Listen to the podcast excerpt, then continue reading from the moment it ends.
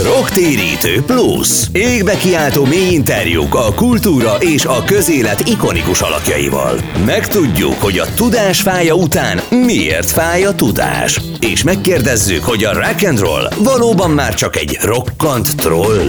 A szó nem száll el, és az írás is megmarad. Rocktérítő plusz. Pajor Tamás műsora a Spirit ef emen.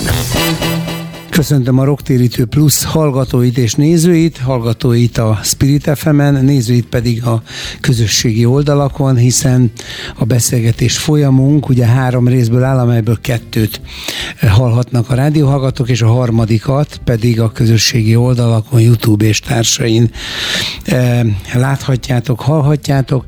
És mai beszélgető társam Lackfi János barátom, író, költő, műfordító, és még azt is megtudtam rólad, hogy fotós is vagy, ami aztán még, még elképesztőbb mértékben szélesíti a palettát, mert hát szerintem az egyik legtermékenyebb szerző vagy a magyar irodalomban, szóval ennyit nem tudom, hogy, hogy hol és mikor tudsz írni.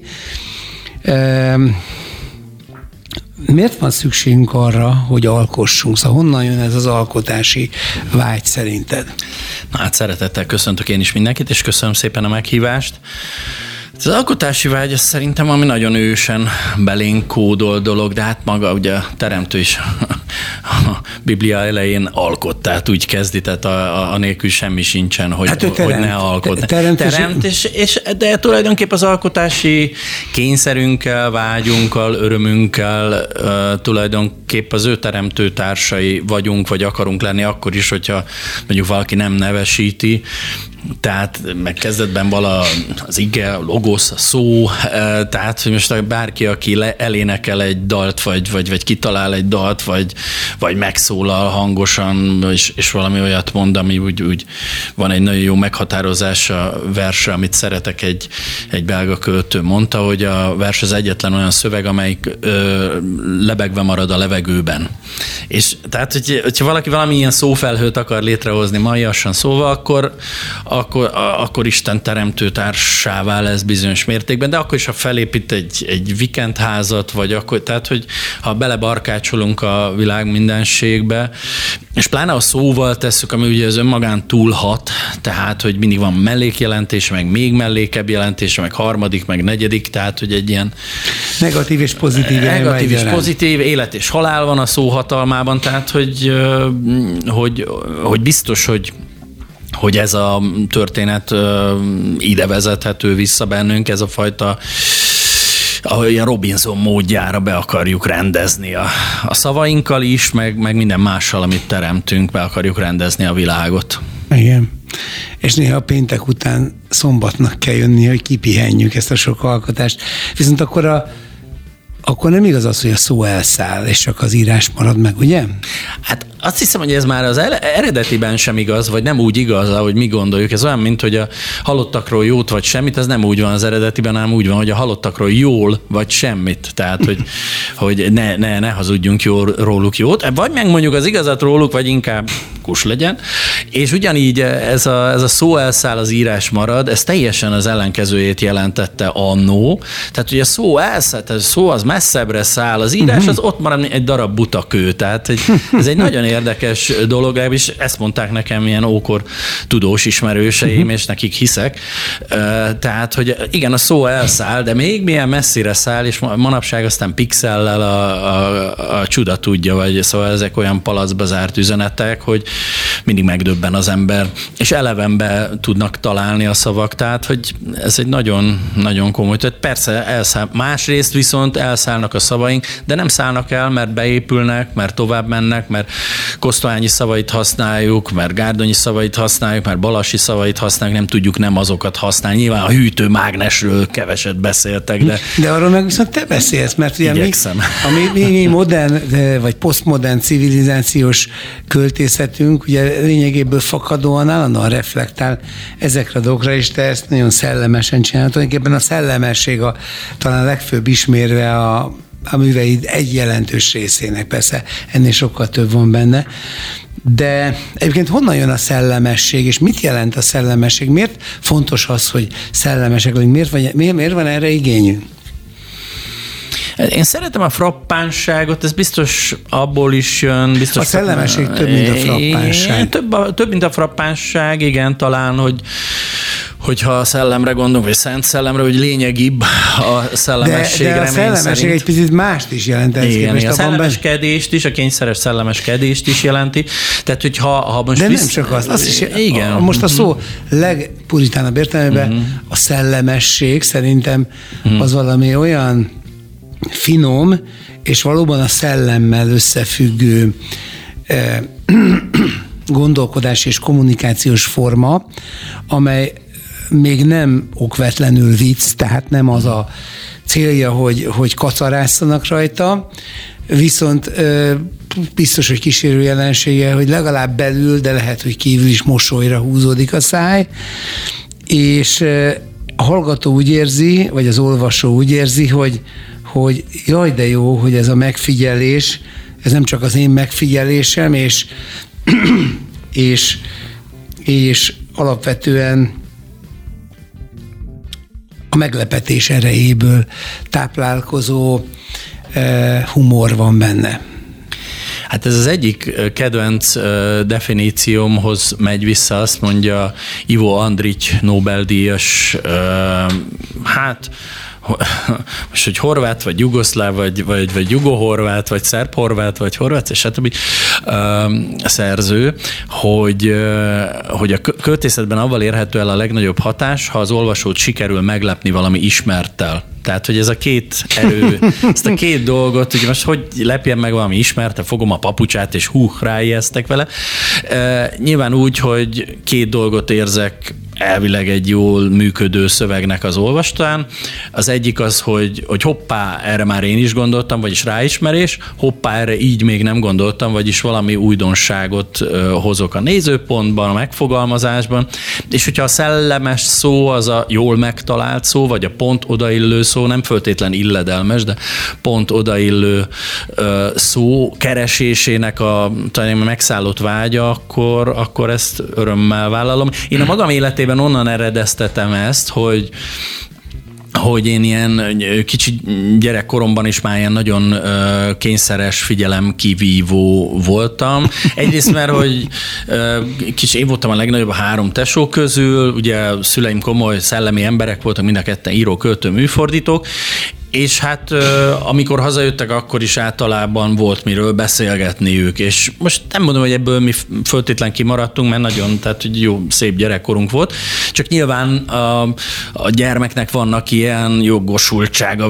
vagy olyan igényei, a figyelem igénye, és akkor én ezt mindig bohóckodással próbáltam kivonni, vagy magamra vonni, vagy, vagy kihívni, és a, ezt így csináltam az iskolában is, ami hogy ugye a, a tanmenetben szervesen nem illeszkedő, meg edzésével szórakoztatta osztálytársait, ezért megintem soványné, kövér, eulália, tehát, hogy ez, ez teljesen, és, és azt hiszem, hogy ez az ész, önmagam észrevetetésének a vágya, vagy a viszketegsége, ez így a, ez így a szakmámban talált egy olyan, vagy zöld utat kapott, tehát, hogy így egyre többeknek a tananyagban szervesen nem illeszkedő megjegyzésekkel való szórakoztatását tűztem ki életcélul. Hát és miért,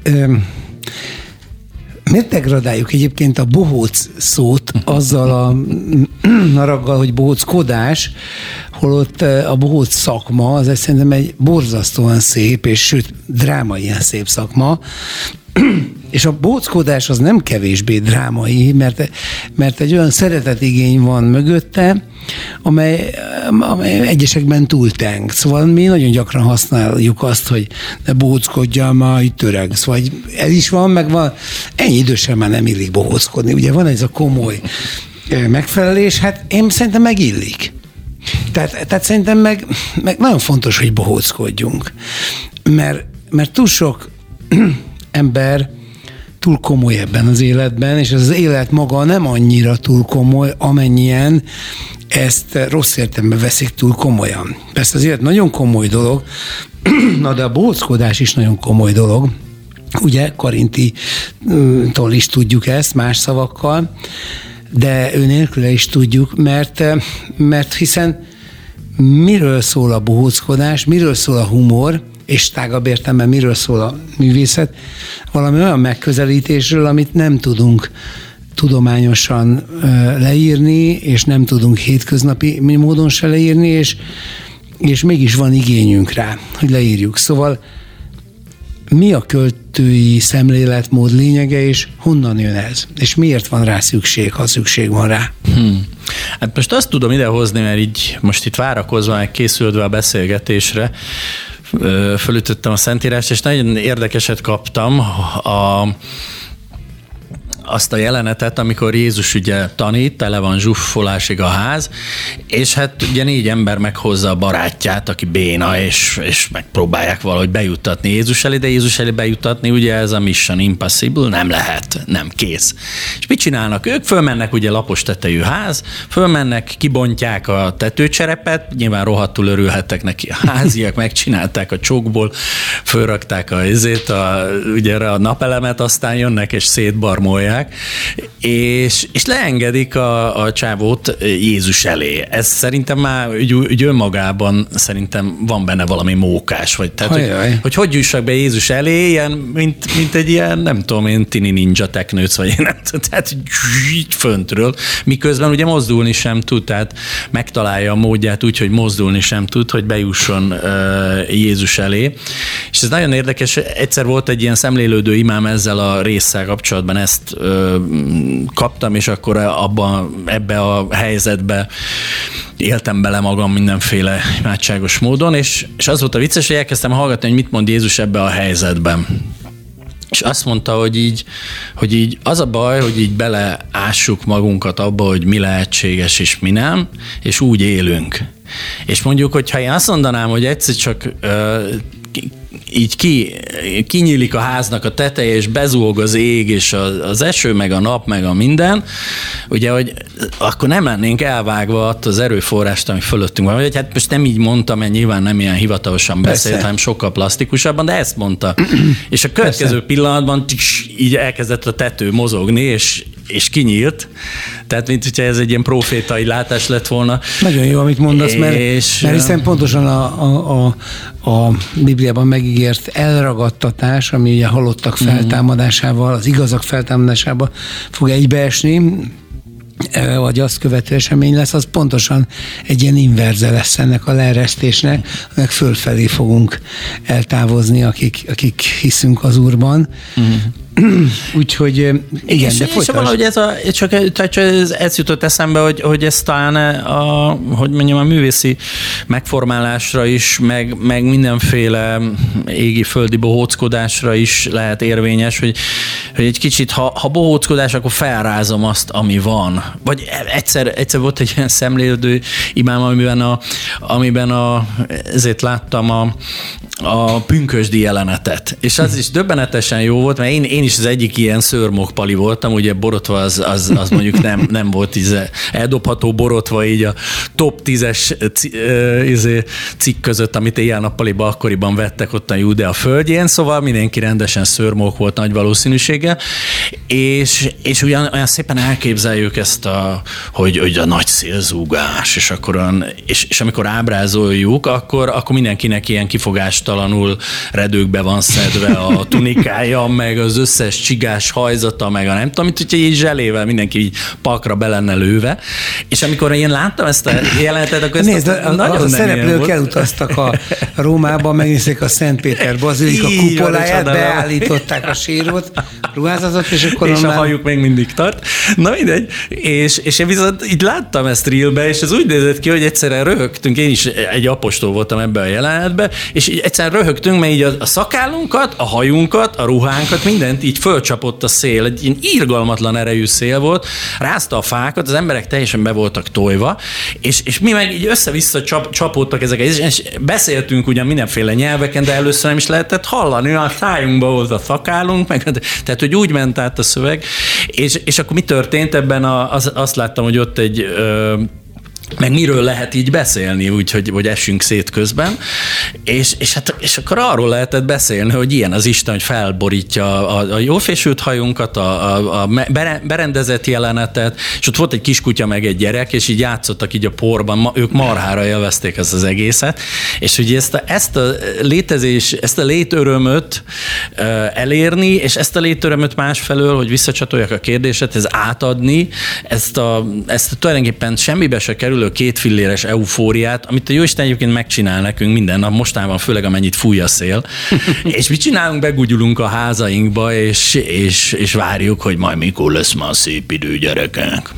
Igen, eh, abban, amit elmondtál, nagyon sok tanulság van, mert, mert a, ugye az, a, a, az alkotás és a költői szemléletmód miben létét hoztat párhuzamba az Isten meglepetésszerűségével és az ő beavatkozásainak a, a szokatlanságával, a bizarr és, és rendhagyó voltával, és ez nagyon-nagyon igaz. És ezért ö, ö, lehet elmondani például a Szentírásról, hogy, hogy, hogy nem csak, hogy költői, hanem rendkívül művészi is, de inkább azt mondom, hogy a művészet merít abból, és a művészettörténet az, az sokáig egészen konkrétan is ebből merített, de átvitt értelemben is merít azt a, azt a szemléletmódot, ami pontosan ez a, ez a rendhagyóság, ez a meglepetésszerűség. A teológia az gyakran után követi ezt, és megpróbálja rendszerbe szedni, de az Isten mindig felborzolja ezt, ezeket a rendszereket, és mindig újra teremtő. És hát Jézus is ilyen meglepetés ember, tehát hogy most milyen az, amikor, amikor így egy vakember jön hozzá, és akkor ő két, két menetben gyógyítja meg, mert egyben nem tudja, tehát érted, senki se tud Abszolút. Egy vakot meggyógyítani, se egyből, se kettőből, se háromból, legfeljebb, mit tudom én, lézerrel kivágja a szemét, nem tudom én micsoda, és akkor ő először, na most mit látsz, haverom? És, és akkor meglát hát, hogy amikor valami, a sarad rákente, és, és akkor, és akkor végig kellett mennie Jeruzsálemen, holott, igen, igen, igen. holott meg volt a hatalma rá, hogy ott helyben. Igen, mert más esetben viszont úgy csinálta. Más esetben úgy csinálta, és ugyanúgy elmondhatjuk például azt, hogy, a, hogy a, az első teremtő csodája az Jézusnak az volt, hogy, hogy alkohol teremtett, nem is kis mennyiséget, tehát több száz. Egy matrészeg násznépnek várjunk, tehát ugye ott már tényleg ez a filmszakadás közel. Nem az alkoholizmus reklámozom, de akkor is ez egy tény. Tény, és, igen, igen. És ebben még az a humor is benne van, hogy tulajdonképpen a bor, vagy mondjuk a kenyérszaporítás és sülthal szaporítás esetében a sülthal és a kenyér, de ugyanúgy a bor, az nagyon komplex és hosszú emberi beavatkozások eredményeképpen. Tehát nem arról volt szó, hogy a, a búzakalászokat sokasította meg, vagy a tengerben lévő halakat, vagy a víznek a kiterjedését, ami ott volt természet adta módon, Hanem, egy, hanem a csoda eredménye egy valójában emberi és nagyon is művi beavatkozásokat igénylő munkafolyamat, vagyis az isteni intelligencia, ebből láthatjuk, messze előrébb tart, de az emberi technológiai elérhetőség. Hát meg mindegyikben van egy ilyen megmagyarázhatatlan elem, ugye már eleve, a, tehát az, hogy a kenyér, jó, persze meg tudom magyarázni, hogy a kovásztól miért duzzad meg ilyen természetellense, de ez akkor is egyfajta jó, hogy ott valószínűleg kovásztalan voltak, de a bornál ugye ez az érlelődés folyamat, meg letisztulás folyamat, tehát az egészben hát van egy ilyen transzcendens. Az akkor is egy emberi, is emberi műveletet igényel. Tehát, hogy igen, hogy csak hogy belerakom az emberit, és pluszban még jön valami, vagy érlelődés, vagy a, meg, vagy a tehát valami, ami, ami minőségében az egészet így megváltoztatja. És ebben benne van, hogy az ember, vagy az Isten először is jóvá hagyja, jó, jónak tartja ezeket az emberi munkafolyamatokat. Plusz az is benne van, hogy, hogy gyerekek, azért ezt én találtam ki, és én már tovább tartok. Tehát nem, Kicsit nem, fel is turbózom, kell, és akkor... Nem, nem, nem lepődtem meg, amikor az első mesterséges intelligenciát útjára bocsájtottátok, és akkor sem fogok meglepődni, akkor ezt nagyon rosszra használjátok, mondom most én. De... Hmm. De, és nagyon örülök egyébként, hogy veled ilyen spirituálisan is egy hullámhosszon tudok lenni. Remélem, hogy ebben a kedves nézők is, hallgatók is partnerek lesznek, hiszen ha már, ha már más, más esetekben nem annyira, de mindig igyekszem. Itt most akkor a Rocktérítő címadás az, az feltétlenül eléri a célját. Eltérítettük a műsor. Ej, bocs. E, viszont jó irányba, és remélem, hogy hogy ezt megbocsátják. Most pedig elmegyünk egy kis zenélésre, és folytatjuk Lackfi János költővel és ö, íróval a beszélgetés folyamot, és most pedig egy olyan ö, Lackfi ö, megzenésített versfeldolgozást fogtok hallani, ami, ami Jánosnak megint egy új arculatáról ö, ad tanúságot, hiszen dalszövegíróként nem tituláltam, de az is. Úgyhogy Rocktérítő plusz, és folytatjuk. Rocktérítő plusz. Égbe kiáltó mély interjúk a kultúra és a közélet ikonikus alakjaival. Megtudjuk, hogy a tudás fája után miért fáj a tudás. És megkérdezzük, hogy a rock and roll valóban már csak egy rokkant troll. A szó nem száll el, és az írás is megmarad. Rocktérítő plusz. Pajor Tamás műsora a Spirit ef emen. Folytatjuk a Rocktérítő pluszt Lackfi Jánossal, és most már elkezdünk közelíteni a versek felé, hiszen akkorai a vers túltengés, és rímbőség, és, és, és meglátás sokféleség, hogy, hogy bűn lenne ezt véka alá rejteni. De most még anélkül, hogy felolvasnék egy verset, csak a címét idézve és a tartalmát megpróbálva summázni, egy... egy az előző témánkhoz, még a költészet lényegéről való elmélkedéshez kapcsolódnék. A Felszínen című versed ugye arról szól, hogy beülünk az autóba, de nem tudjuk, hogy mitől működik, ettől még egész jól eljárunk vele. Beköltözünk a házunkba, de nem tudnánk felépíteni, meg nagyjából meg se tudunk legtöbben javítani benne ezt-azt. A testünkben élünk, nem mi vagyunk a testünk, de benne élünk, de fogalmunk sincs, hogy mi, mi, mit csinálnak az enzimek, a hormonok és a többiek, illetve a legtöbbünknek mondjuk úgy, hogy fogalmunk sincs. E, és én most azt szeretném ki, kiemelni ebből, hogy ez egy nagyon nagyszerű megfigyelés. És tulajdonképpen ez a költészet lényege, az ilyen nagyszerű megfigyelés, és ennek a nem kevésbé nagyszerű elmondása. Szóval akkor mi a lényege a költészetnek? Hogyan tudnád ezt mégis definiálni? Csak egy ilyen fluid, oda, oda, ide-oda rakosgatható definícióval. Hát biztos, hogy a megfigyelő szám az nagyon fontos. Egyszer kérdeztek egy interjúban, és ez nagyon ö, megfogott tulajdonképpen a kérdés, hogy Varudani kollégámmal kettesben voltunk, és akkor kérdezték, hogy hát szavak vagy képek? Tehát, hogy mi, a, mi az, ami dominánsabb. És ő, ő ö, habozás nélkül a szavakra ö, voksolt, és, és nekem is marha fontosak a szavak, a kétértelműségek, a, a finom elhangolások, hogy nagyon nem mindegy, hogy egymás...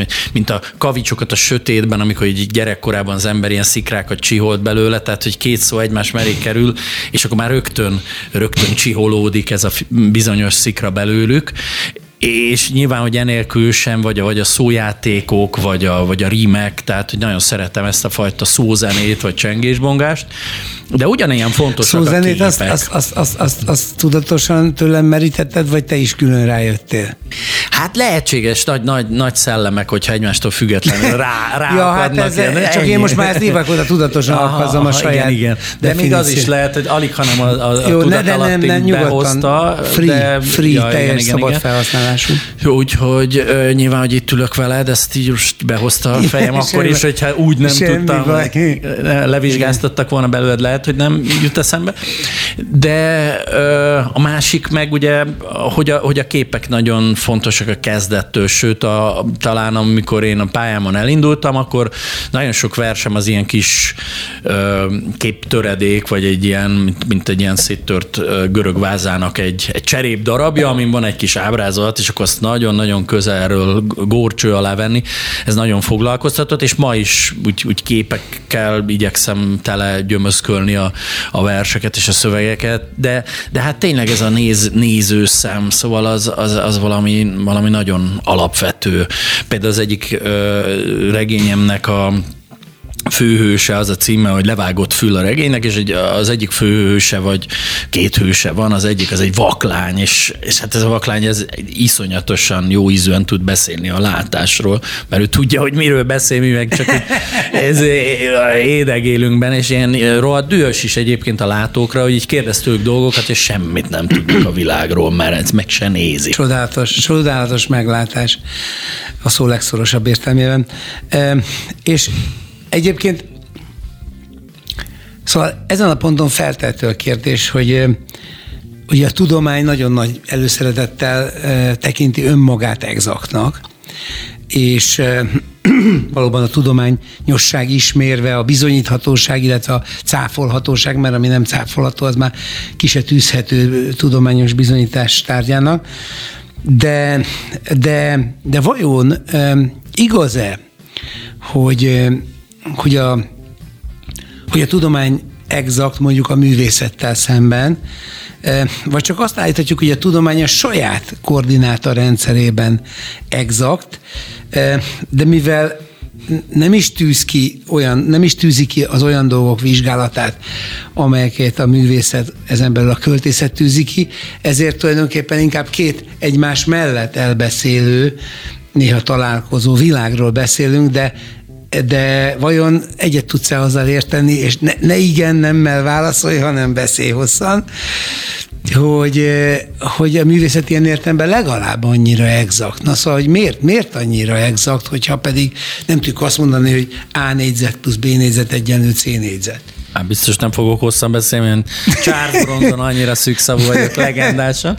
Igen, ö, azt mondja Grillus Dani barátomnak a felfedezése ez, és egy olyan, ami kezünk ügyében van, és nem csodálkozunk rá, hogy, hogy ugye a tudósok milyen költőiek, amikor így, így a különböző ilyen, ilyen nano meg piko részecskéket megnevezik, ugye azt mondja, hogy részecske, tehát hogy van persze ne, ne, neuro, neutron, meg nem tudom én, mindenféle kis kis egységek, de azt mondja, részecske. Ez egy ilyen kis költő, mint hogyha a Balassi Bálint, ugye, hogy te kis részecske. Becézése. Becézése, és akkor, tehát, hogy bejutunk, tehát, hogy, hogy szerintem nagyon sok költőiség van a tudományban, amikor ugye Thomas Kuhn arról beszél, hogy paradigmaváltásokban, egy ilyen nagy alapkönyvében, hogy paradigmaváltásokból áll a tudomány története, és soha nem érnek véget ezek a paradigmaváltások. Tehát, hogy van egyfajta konvenció, egyfajta megállapodás, egyfajta szerződés, ha úgy tetszik, amit a tudományos körök aláírnak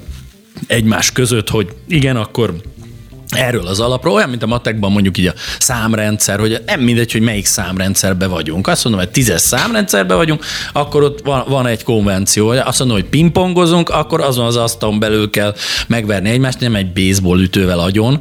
Tehát, hogy, tehát, hogy van, van játéktere. Erről az a mondás, hogy Fekete Pákó megverte Lékó Péter. Hát igen, bizonyos terepen az, ez simán elképzelhető. Igen, attól függ, hogy hogy definiáljuk igen. A játékteret, és azt hiszem, hogy a és ezek a játékterek viszont újra és újra definiálódnak, ezt nevezi a Kuhn paradigmaváltásnak. É, tehát, hogy a, a tudomány, hogyha egy kicsit komolyabban gondolkodik akár önmagáról, akkor önmaga sem vindikálja azt, hogy, hogy ő most csalhatatlan és tévedhetetlen. Hát ez a főorvos úr, aki elmondja latinul a bajodat, és közben átnéz rajtad, tisztelet a, a zseniális és emberbarát főorvosoknak egyébként, de, de ha mondjuk nem olyanok, az, az a fajta szintű tudományos megközelítés, meg amikor egy kicsit, amikor arról vitázunk, hogy akkor most a tudomány, vagy akkor most a művészet. Ugye a feleségemnek nagyapja volt Bárdos Lajos, a nagy zeneszerző, és volt neki egy villamosmérnök barátja, aki egyébként nagy zene rajongó volt, csak hát mindig azért így volt közöttük, így húzták egymást, és az illető azt mondta, hogy Lajoskám, az az igazság, hogy mérnöki tudományok nélkül nem lehet élni, az ember élete egy katasztrófa lenne, de zene nélkül lehet élni. Mire Bárdos Lajos állítólag azt felelte, hogy zene nélkül lehet élni, csak nem érdemes. Igen. Ami megint egy igen. Sarkos megállapítás, és tehát nyilván, amikor így elkezdünk ezek, ezeken harcolni, meg ugye matekból lehet buktatni, magyarból, énekből nem, és tehát, hogy hogy, szóval, hogy mondjam, tehát igen. Egy picit... Nem mindig... érdemes, nem érdemes izmozni. Igen, ez egy picit ez az A-osztály, B-osztály, mérutáljuk egymás, mert az hülyék, minden ás hülye igen, is kész. Igen. Hát per definíció, nem? Máté Péter is ugye fogalmazta, hogy zene nélkül mit érek én. De már ott is vagyunk annál a vers idézetnél, amit viszont szerettem volna beolvasni. Lesz, amit csak részleteiben, lesz, amit egészében, és különösen a részecske kapcsán nagyon stílusos, hogy felolvassam az Egyetlen Pötty című versedet. Majdnem Nobel-díjat kapott a pasas. Mozgóképpen rögzítette egy fatörzs rohadását, majd szépen leforgatta visszafelé a filmet. Ezzel modellezve az élet keletkezését. Végül is a szétfoszlás, visszafelé sálszoftész, fájdalma kiadja a sejtenkénti építkezés kínkeserves munkáját. Csak a szikráról hallgat arról, hogy a centrifugában fugában egybepörgetett kémiailag pontosan kimért összetevőkből miért is nem áll össze ín és ideg, vér és velő. Ugyanígy nem tudhat az időt felporciózó rovarszárny cirrenéssel pergő digitális óra, a repterek suhogó menetrendtáblája arról, hogy miként olvad egybe két pillanat kocsonyás golyóbisa, hogy miként tágul vagy sűrűsödik össze a személyes űrben a cseppek, lánc-lánc eszterlánca, miként nyújtózik bennem csúzligumivá az egyik, törpül atommá a másik perc, nem, érthet, nem érhetjük tetten, mikor fordul át egymásba keletkezés és rothadás, valahogy úgy, ahogy a magasba lendített alma eléri diadala csúcspontját, minden egyes sejtjével és nehézkedési erejével a magasság felé törekszik elvileg, miért is ne érhetné el azt, még nem, ami eddig előnyére vált, villámgyorsan kárára fordul, és amiként sebessége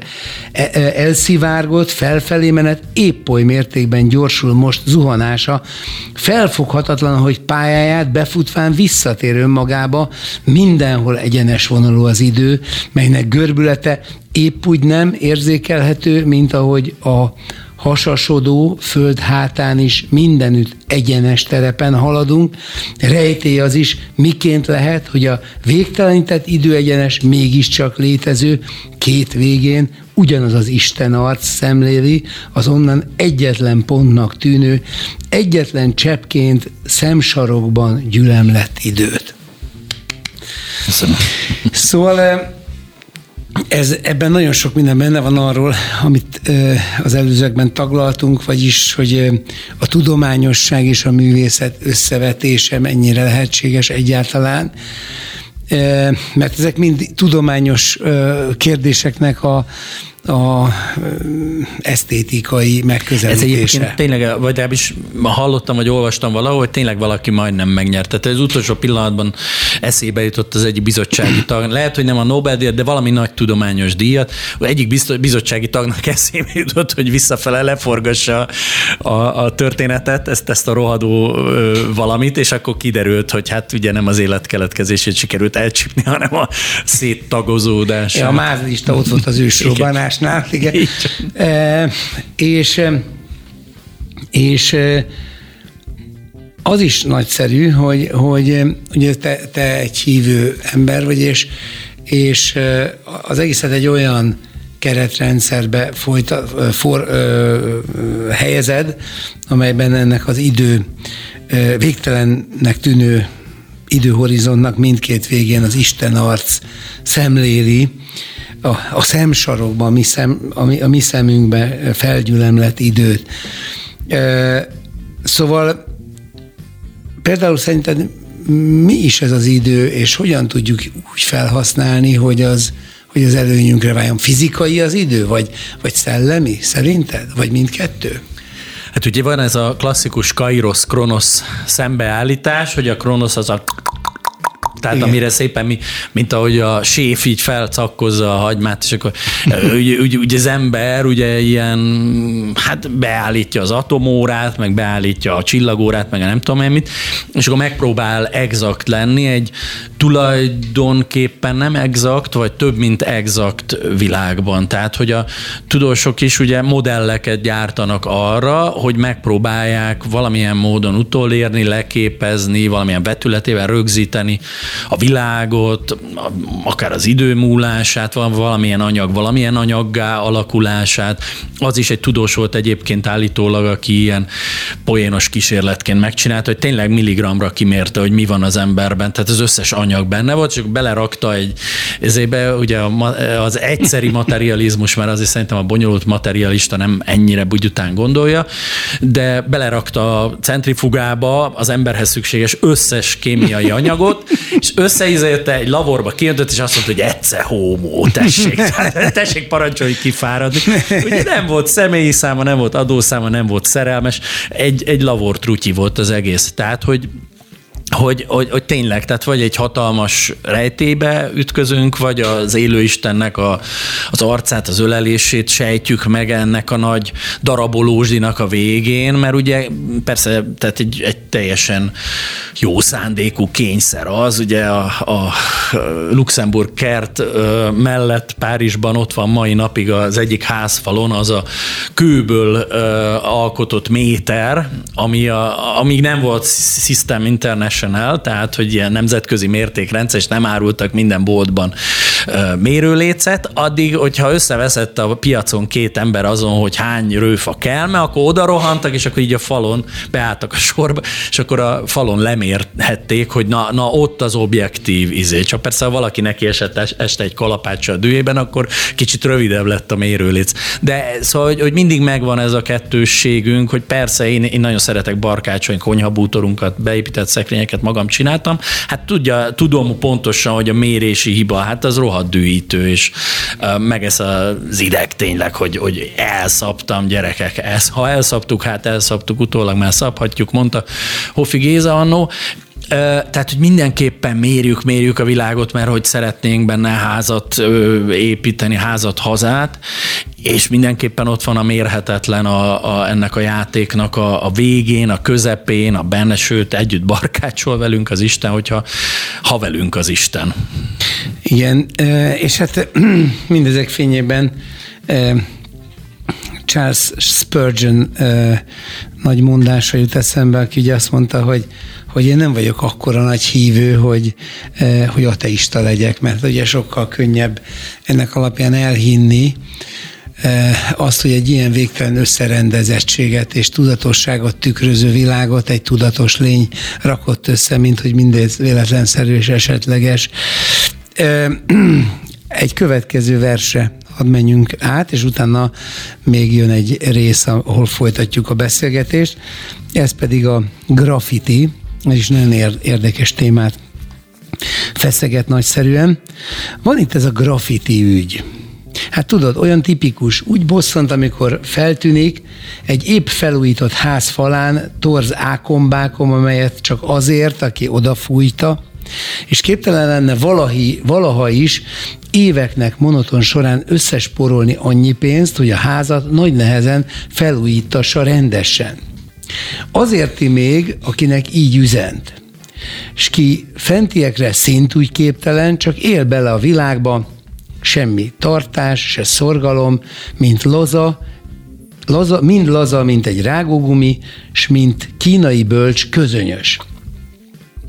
És úgy bosszantanak azok a savanyú vén emberek, kik képtelenek megérteni ezt a nemzedéket, amely túl van tudáson és időn, fuldoklik szeméthegy alatt, melynek fejére zuhintanak a magunkfajta okosok, bankárok és sajtóguruk, így ő a kispolgár rend, rendezett, kiglancolt falain üzen, hogy nincs rendben semmi sem. Esélytelen a szeretet, mechanika a szerelem, és üvölteni kellene, de az üvöltés szabadalom. Százalékot fizetsz utána egy multinak, melynek a világban mindenhol van telephelye. Ezt nem értik a vén emberek, az ilyenek például, mint én. Nagyon klassz, hogy csavartál egyet a végére, hiszen ugye ezzel azt kívánod elősegíteni, hogy az ilyenek, mint én, vagy te, vagy bárki is értsük meg azt, aki teljesen különbözik tőlünk. És miért van az, hogy hogy ennyire nehezen értjük mégis egymást, és ez a nehéz értés a generációváltással csak fokozódik? Ez ugye ez a Bábel dolog azért mégiscsak ott van, mert e, ugyan egy olyan szép mitosznak tűnik, meg hol is van Babilon, meg hol nincsen, meg stb. De hát, hogy, hogy tényleg olyan szinten nem értjük egymást, hogy egy családban nem értjük egymást, a, az idő két oldalán nem értjük egymást, egy húsz-harminc év eltérése, ahogy minket sem értettek, és lehet, hogy közben értjük egymást, csak mást értünk az alatt, amit értünk egymásban, és így tovább. Tehát, hogy... Kertész Imre mondta azt, hogy bármit mondok, nem értik, bármit, bármit mondanak, nem értem, bármit mondok, nem értik.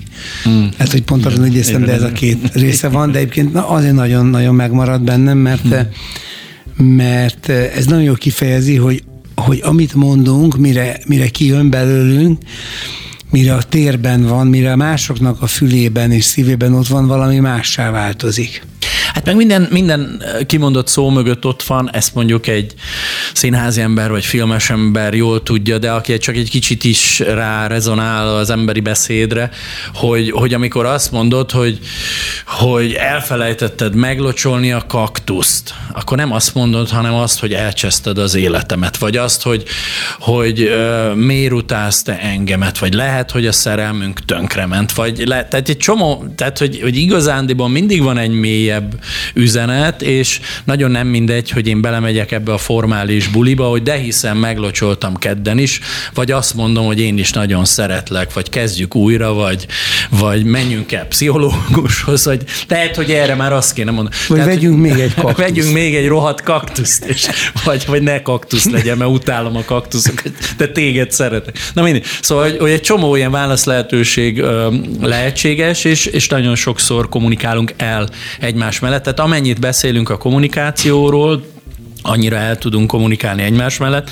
Ebből a szempontból a közhelyek világa az, az szinte rémisztő, amely gyermekkoromtól igyekszem parodizálni, és ami még ravaszabb, mint a, mint, a, mint a sokak által már bántónak is látott közhelyek világa, az a majdnem közhelyszerű ö, köznyelv és politikai, ö, meg egyéb publicisztikai, közéleti, mondjuk béna kacsa politikasak. Most mondtam egy ilyen, ö, számomra ilyen fáj, fájban leharcolt kifejezést, ö, aminek persze van, vagy, vagy pávatánc, vagy mit tudom én. Tehát én ezekre a kifejezésekre gondolok, meg meg általános társadalmi közérzet, meg mit tudom én, szóval hosszá lehetne mondani. Tehát ö, ö, szóval számomra a, a költészet nyelve az, az pont egy, egy, egy, egy, egy, egy ablaknyitás, egy szabad levegő, egy, vagy egy menekülő bunker ezekkel, ezektől. Hát ilyen meg menekülés, meg még nyilván ennél is bonyolultabb a, a történet, mert hogy a tehát, hogy egy közhely is tud szerethető lenni, és egy eredeti megfogalmazás is szerethetetlen, vagy egy mindig eredetien megfogalmazó művész is lehet rettenetesen nehezen szerethető.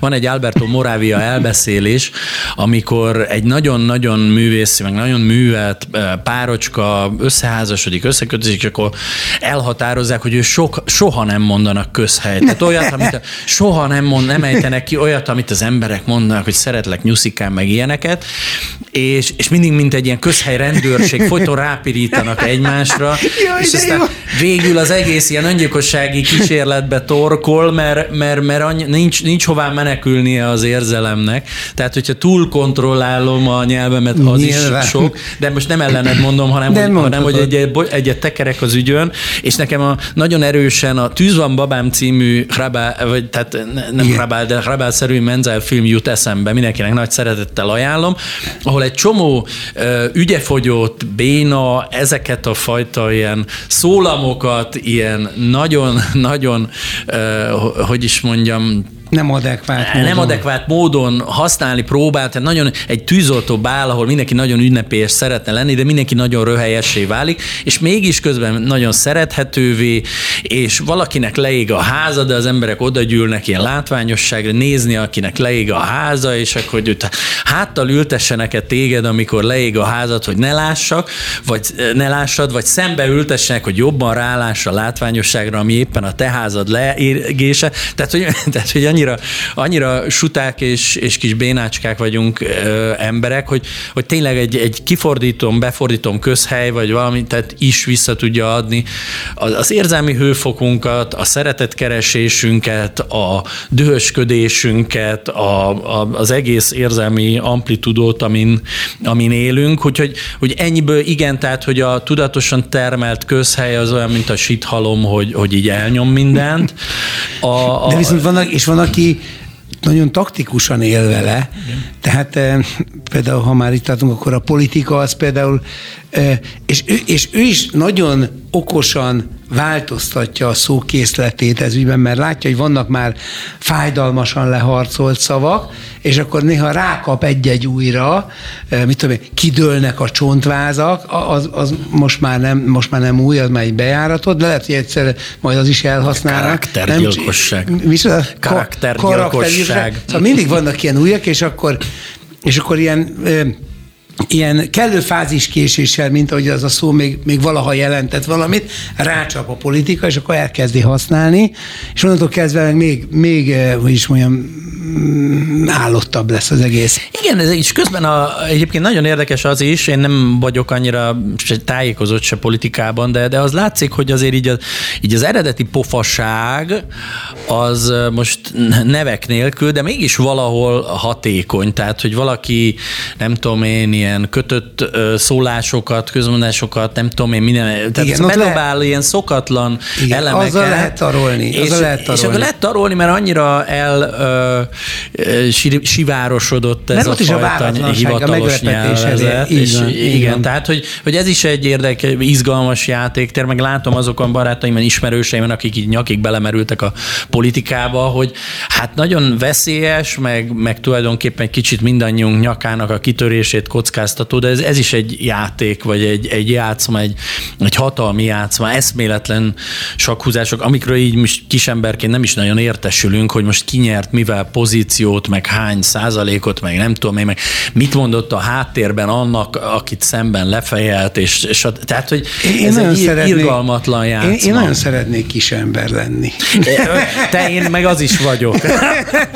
Én még csak akarok. Na jó, ezben remélem az vagyok. Szóval Lackfi Jánossal beszélgetünk a Rocktérítő pluszban, és sajnálatos módon a Spirit ef em hallgatóitól most el kell, hogy búcsúzzunk, de nem úgy a podcast nézőitől és egyben hallgatóitól, tehát a podcaston a most következő harmadik részt is meg, megtekinthetitek a YouTube-on és a közösségi oldalakon, és jövünk vissza Lackfi Jánossal.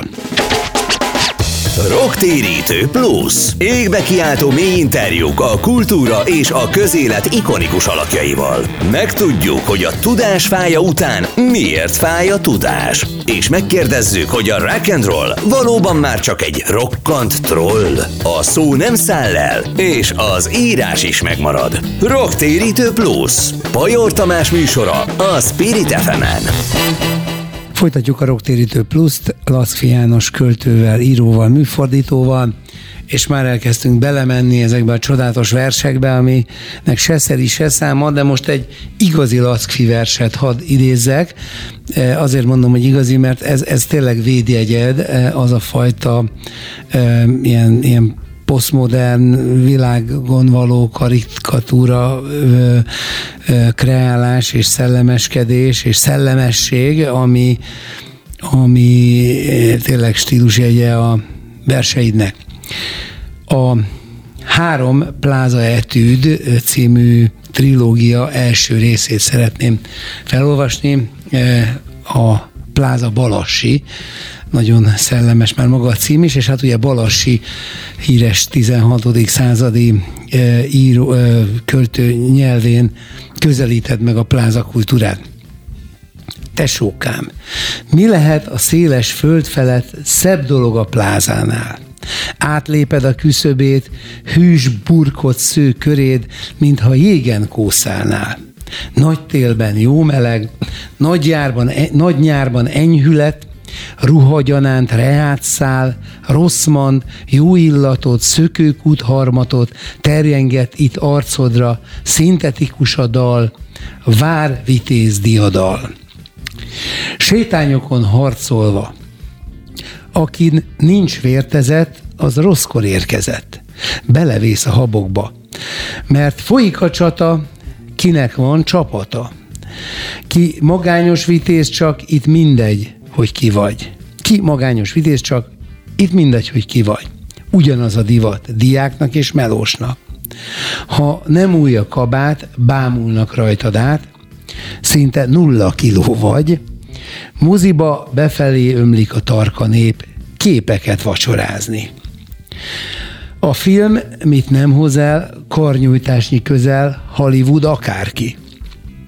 Zörög, kukorica, bukile, cicamica, orrod alá szalámi. Vámpír csókol tinit, kopasz gurú tanít, kiskínai kötekszik, két nőnek egy pasi, fájdalmuk alhasi. Trendik, markánsak, szexik, elmédbe csipeket építenek, gyilkológép lehetsz itt, bőröd zsíros típus, vára kozmetikus. Kinyomkodnak, ez ünnep. Fagyút is, gennyet is, az élmény nem hamis. Dobj le trikót és inget, ha nagy a vas hiány, kiugatunk babám. Belövünk pár piercinget, melled ereszkedik, enni szeretsz pedig, kondizzál és varrasd fel, gyúrd ki a tested, sebészesik neked, tűcérnával, kiskéssel, némi arcplasztika, úgy rúghatsz lassziba, csecsemőnek kinézel. A sok ízes bigyó, ahol van, mind bió, száz százalék természet, csupa megy, itt a megy, ré, a, répa, a répa, a répa meg, kizöldül már a véred, aki ebből eszik, az sohasem veszít. Nem fogja az enyészet, a régi rendszered, nem lehet tesz, tetszened, nézd körül mi a pálya, laptopot tegnapi, most kell dobbantani, dobhatod a kukába, vegyél nagyobb agyat, mert agyad csak agyag, véges a gigabájtja, színeknek temploma, felbúgó orgona, a pláza, mint Mennyország, zabál, füled, szemed, látványt, hangzást, nyeled, koponyát, kivattázzák, kifüstölik arcodat, megvívják arcodat, túlvilági vagányság. E, igen, van egy ötletem, egyszer meg kéne csinálni egy olyan film, amiben van egy ember, aki valamiért mindig minden reklámnak engedelmeskedik. Vedd meg ezt, megveszi.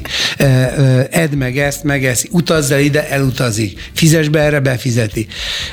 Ez is valahogy erről szól. Ez jó cím is, az ember, aki minden reklámnak engedelmeskedett. Egy ilyen körmönfont skandináv cím. É, igen, hát ez abszolút egy, egy ilyen kis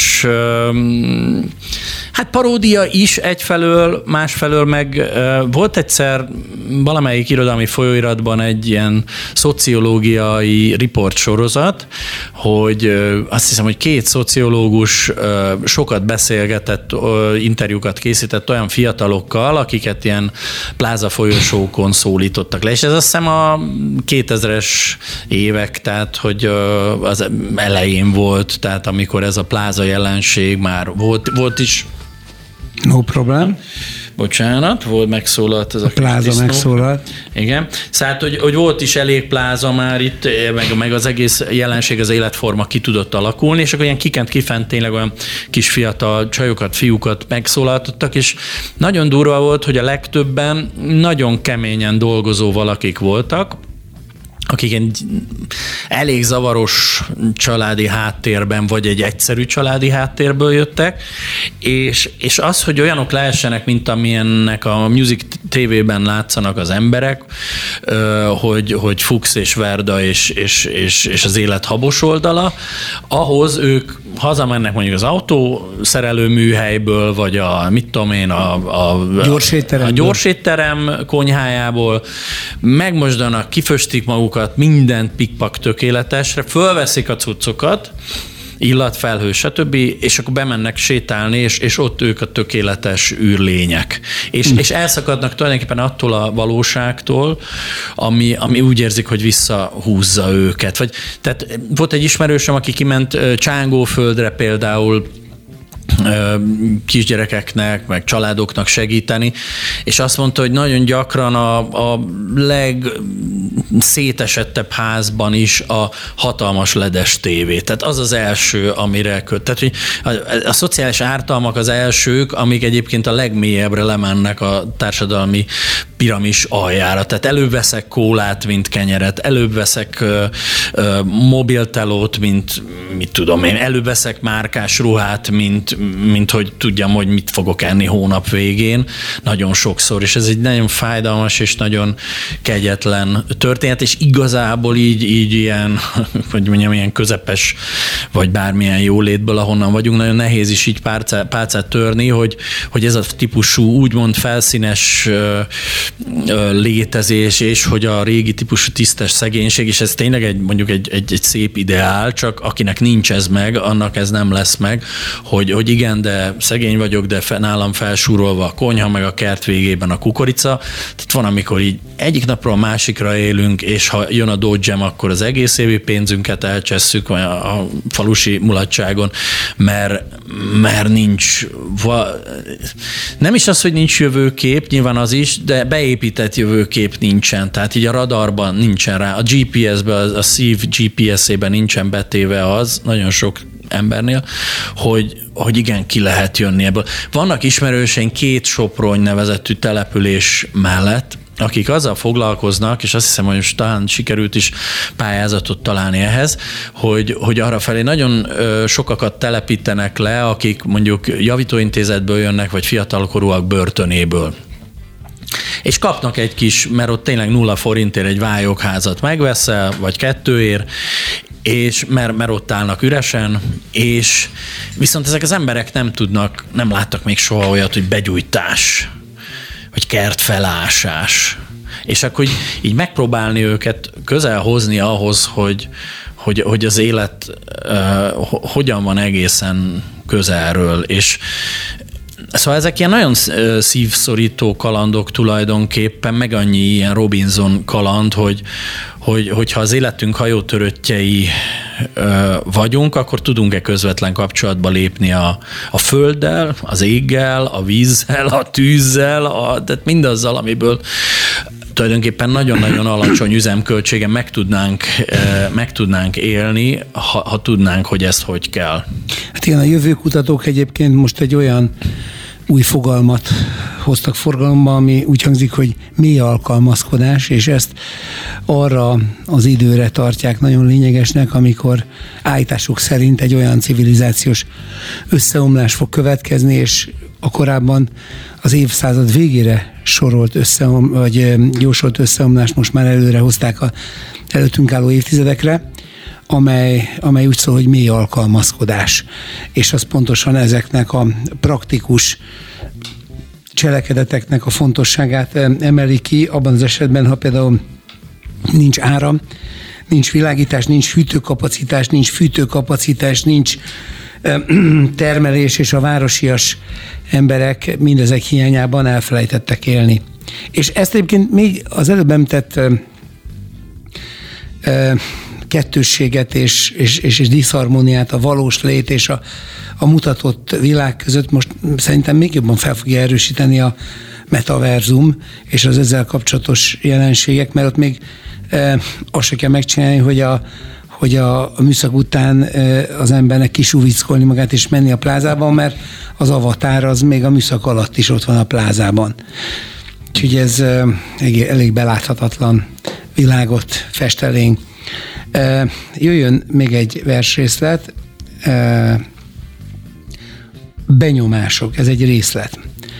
Mindig csodálkoztam, hogy lehet a világon az, akit én már nem tartok számon. De mostanra rájöttem, hogy semmin se kellés, a semmin se kellés nem is tudok csodálkozni. Így van? Mostan rájöttem, hogy a, így van helyesen-e? Se, semmin se kellés, nem is tudok csodálkozni, hisz létezni csak azért a másodperc mutatóért érdemes, melyet meglelhetsz füvek és virágok, fák és bokrok gyökereiben, és amely nem pihen körben, elszórja az időt, és termékennyé teszi a világot. Tehát erről sok költő elmélkedett már, hogy milyen, hogy lehet-e világ nélkülem, mert mindannyian világok vagyunk, és ugye a Talmudból azt is tudjuk, hogy aki egy embert megment, egy világot ment meg, e, és te, te, de milyen furcsa ez, nem, hogy mi, e,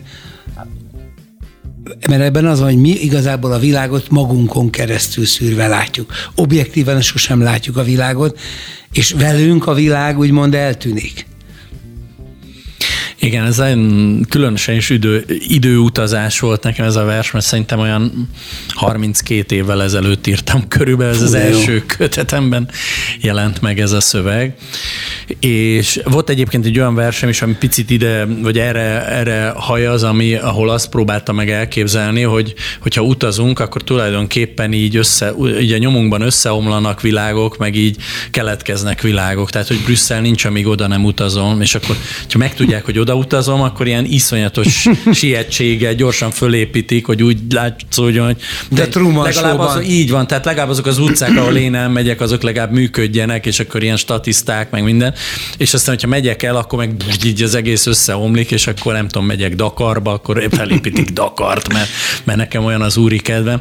Ez picit nyilván ez a kozmopolita világnézetünknek a, a, a hogy mondjam, a fricskázása is, igen, igen, hogy, hogy ja, hallottam egyik barátom, vagy ismerősöm teljesen komolyan mondta, hogy, hogy nekem egyszerűen nincs meg az a lelki nyugim, hogyha nem, csak a naplemente Balin, csak az. Tehát, jaj, hogy nem tud feltöltődni egyébként. Na most, hogy ez milyen bekerülés, és ezt hét milliárddal megszorozzuk, de egyébként a, a, ugye a Jóisten diszkójában ennél durvább ö, trippek is várják az embert, úgyhogy csak ahhoz befelé kell indulni, és az egy kicsit macerább. Ennyiben egyébként ez a karantén időszak ö, szerintem ö, csodálatos is volt, miközben rettenetes és szörnyű és nyomasztó és trallala és trallala, hogy ö, aki akart, vagy még aki nem akart, az is megpróbáltott elindulni befelé, és, ö, és nagyon, nagyon, ö, és nagyon jó utazás. Jó utazások befelé. Lettek. Nekem Nekem olyan, olyan hitélményem, olyan, olyan tényleg lelki ö, történetek jöttek, hogy elképesztő, életem legnagyobb élményei. És, és, és egyébként ö, még társasan is, hiszen egy ilyen karantén színház nevezetű ilyen kis ö, élőzést csináltam a Facebookon, ami napi kétszer bejelentkeztem, és akkor egy fél-háromnegyed óra órácskát olvastam, meg elmondtam, hogy velem mi van, mit csinálok, hogyan, és, és aztán olyan, tehát ebből olyan, olyan történet lett, tehát legalább tízezer ember látott minden ilyen adást, és, és aztán jöttek a, a karantén időszak végén a izék, hogy egyrészt nehogy vége legyen, másrészt meg, hogy, hogy hát, hát Hát, hogy ők nem tudják, hogy éltek volna túl, ha nincs ez, hogy én beülök a nappaliukba napi kétszer, fél órára vagy egy órára. Tehát, hogy ha nem is indikálok olyat, hogy most a költészetnek, vagy bármely művészetnek úgymond a világ megmentésében milyen izmos szerepe van, de hogy, de hogy valahol tényleg... A szívnek, az emberi, a, szívnek, a meg szeretetnek. Az em, igen, meg az emberi, igen, az emberi, ez az életjel, hogy, hogy hello, hello, itt vagyok. Meg, meg nem vagyunk egyedül. Így van. Nem vagy egyedül. Hmm. Um, Egyébként erről van egy sorom erről a Baliról, ami, ami ugyanez, hogy, hogy röhög, röhög jobb és baloldalin, csak felül a gépre és dalol Balin. Opá, opá. Na, de jöjjön még egy vers befejezésül, és még sokat lehetne, de ennyi az időkeretünk. Ennek az a címe, hogy Betörő. Im testembe betörtem. Még amikor nekiláttam, hajtűvel csendben matadtam, homlokom izzadt, hátam gombos tűhegye, álkulcs, karcolta hiába a zárat, pántja, lakatja leverve. Vasrúddal ütöttem a fáradt fémet, feszegettem, ó, mit bántam, bárki felébred, lám ideben vagyok immár. csukamáj olajos sötétet nyelvén, hát ha növök még, hát ha növök még, kutatom hol az érték, amelyet magammal szőnyeg batyúvá kötve vihetnék. Ú, de jó. Szóval ö, akkor egyrészt mi nem a testünkkel vagyunk azonosak, ezek szerint, és az is felmerül, hogy mi az, amit ki tudunk vinni, amikor már nem ebben a testben leszünk, legalábbis nem ebben a formában, ahogy most ez a test van. Na akkor ez mi? Hmm. Ez egyébként egy, szintén egy elég fiatalkori vers, és ez alapvetően a, a létidegenségről szól, ahogy az ember így, ö, így a saját testében időnként idegenül érzi magát, meg, hogy, meg olyan az létezésnek a furcsasága. De lehet így is. De abszolút erről is, erről is beszél, hogy, hogy tényleg mi az, amit tovább viszek. És egy, egy, egy szerzetes nő mondta, de, és ez nagyon tetszett nekem, nagyon szép volt, hogy, hogy ugye van a, a, a a mély arany királyi énünk. Tehát, hogy az a méltóság. Mert ugye ez a felszíni énünk, az én legalábbis mondjuk a hallgatóknak biztos az is színaranyból van. Én őszintén szóval egy elég ö, lökött, hebehúrgya, furcsa, másokon sok sebet ejtő, önmagában is bizonytalan, bűnökkel viaskodó ember vagyok. Ez, bocsánat, hogyha valaki ennél többnek gondolja. Te ilyen szörnyű ember vagy? Én szörnyű ember vagyok.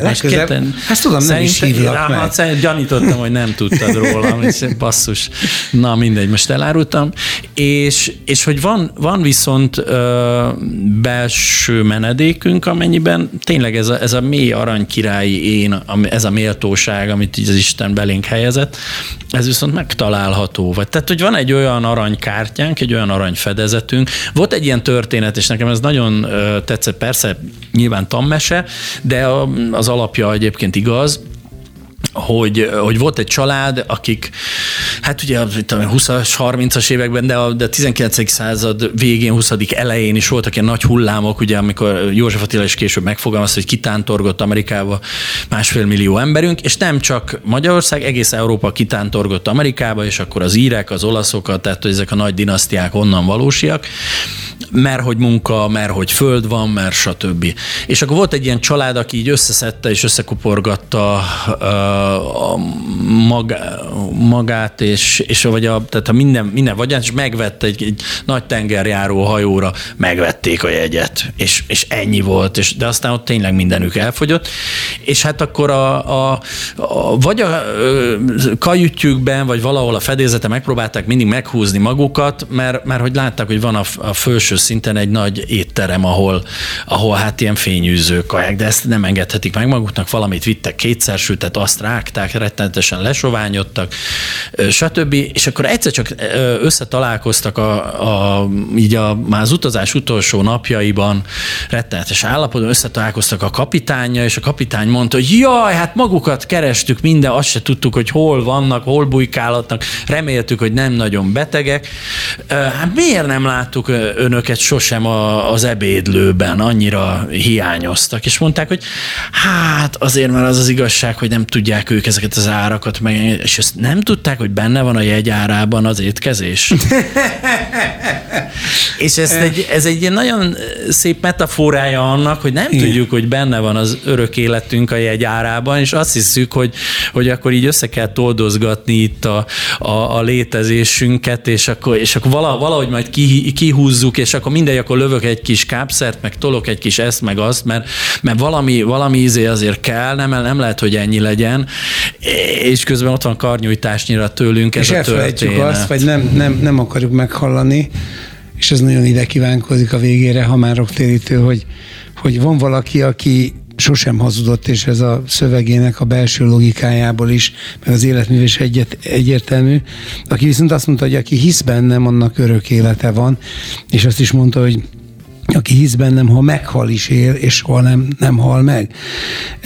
Ez az állítás, hogyha nem lenne igaz, akkor, akkor nem egy kis füllentés lenne, hanem a legnagyobb hazugság lenne, tehát nincs középút, vagy igaz, vagy nem. Én azt mondom, hogy igaz, és szerintem ebben közösek vagyunk, és azt kívánjuk a kedves hallgatóknak is, hogy fedezzék fel ezt, a, ezt az ingyen ajándékot, ami, ami elérhető.